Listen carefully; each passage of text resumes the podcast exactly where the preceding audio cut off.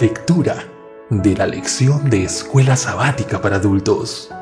Ayuda espiritual en tu vida diaria. Comencemos.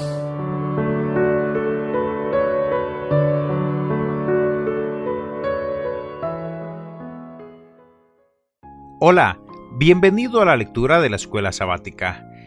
Hoy, domingo doce de marzo, tenemos como subtítulo Poner a Dios en primer lugar.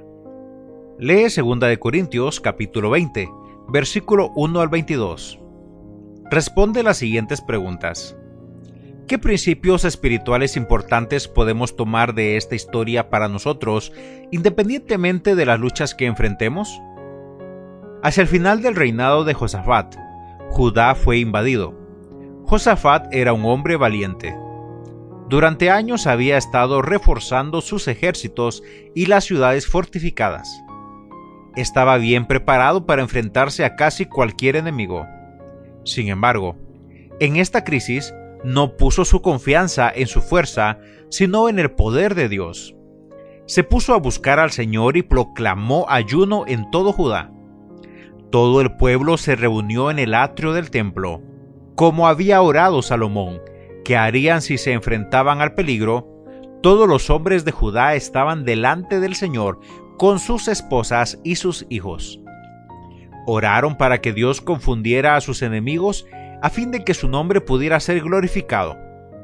Entonces el rey oró: En nosotros no hay fuerza contra tan grande multitud que viene contra nosotros. No sabemos qué hacer, pero a ti volvemos nuestros ojos. Segunda de Crónicas, capítulo veinte, versículo doce. Después de que se encomendaran a Dios de esta manera, el Espíritu del Señor vino sobre un hombre de Dios que dijo, en Segunda de Crónicas capítulo veinte, versículos quince al diecisiete. No teman ni se amedrenten ante esta gran multitud, porque la guerra no es de ustedes sino de Dios. No tendrán que pelear en esta ocasión. Apóstense, quédense quietos y vean la salvación que el Señor les dará. Entonces temprano, a la mañana siguiente, el rey reunió al pueblo, con el coro levítico al frente para cantar alabanzas a Dios. Luego exhortó al pueblo: Crean al Señor su Dios y estarán seguros. Crean a sus profetas y serán prosperados. Segunda de Crónicas veinte veinte. A continuación, el coro comenzó a cantar y sus enemigos se destruyeron unos a otros, y ninguno había escapado. Segunda de Crónicas veinte veinticuatro. Los hombres de Judá tardaron tres días para recoger solamente el botín de la batalla, y al cuarto día regresaron a Jerusalén cantando al andar. Por supuesto, el Dios que los libró es el mismo Dios a quien amamos y adoramos nosotros, y su poder es tan grande hoy como en aquel entonces. El desafío para nosotros es confiar en Él y en su dirección. Lee segunda de Crónicas, capítulo veinte, versículo veinte. Y responde la pregunta: ¿Qué significado especial debería tener este texto para los adventistas del séptimo día?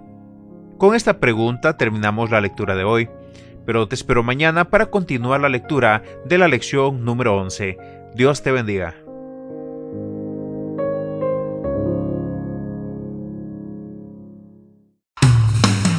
Gracias por permitirnos ingresar a tu hogar, tu auto, oficina o trabajo.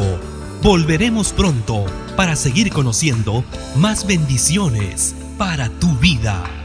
Esta fue una presentación de Canaan Seven Day Adventist Church y D R Ministries. Hasta la próxima.